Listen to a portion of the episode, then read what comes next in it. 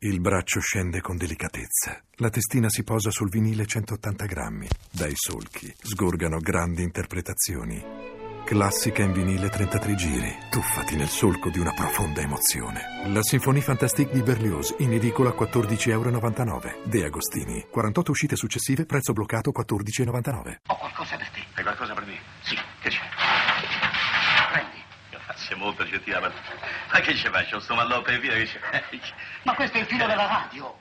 Il filo alla radio. Sì, tu esci dalla baracca. Guarda, Parlare di ti Alberto vedi Sordi nel alla fuoco, radio nel capo significa di un parlare giornale. della storia Io vado della in radio giro. stessa. Un sacco Che la di voce pane. avrebbe avuto un ruolo determinante nello sviluppo artistico e professionale di Sordi era stato chiaro fin da subito. Iniziò incidendo delle favole per bambini per la Fonit e poi, dopo una breve parentesi dedicata al canto lirico, approdò al doppiaggio, che rappresentò il suo ingresso nel mondo dello spettacolo, quello vero. La sua voce è riconoscibile in alcuni capolavori degli anni 40, come Casablanca, La vita è meravigliosa, La scala a chiocciola e Il massacro di Fort Apache di John Ford, dove si produce in una performance leggendaria doppiando il grande Pedro Armendaris. Por eso con mi gente me fui de los cerros. And so I led my people from the hills. Entonces vino ese hombre, And then came this man.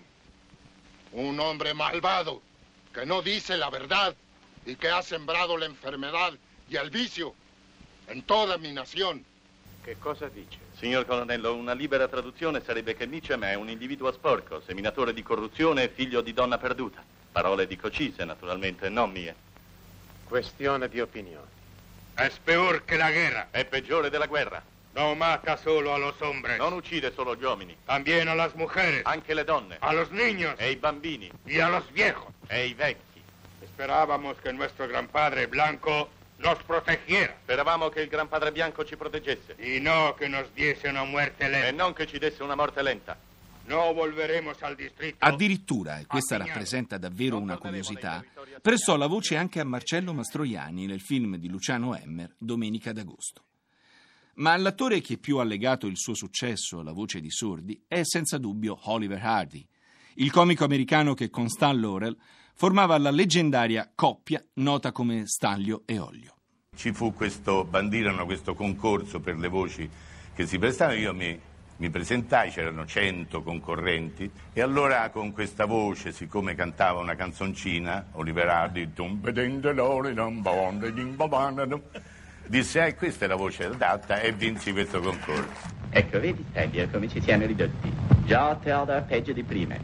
Ma che diavolo abbiamo noi due, dimmi? Non siamo che peggiori degli altri, eppure non riusciamo mai a combinare niente, né a trovare mai un posto. Oh, tu lo sai qual è il nostro guaio, vero?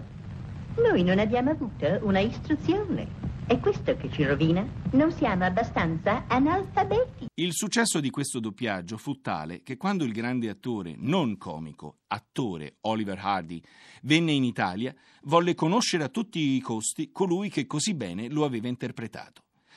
Una piccola ulteriore curiosità legata ai film di Stanley Olio.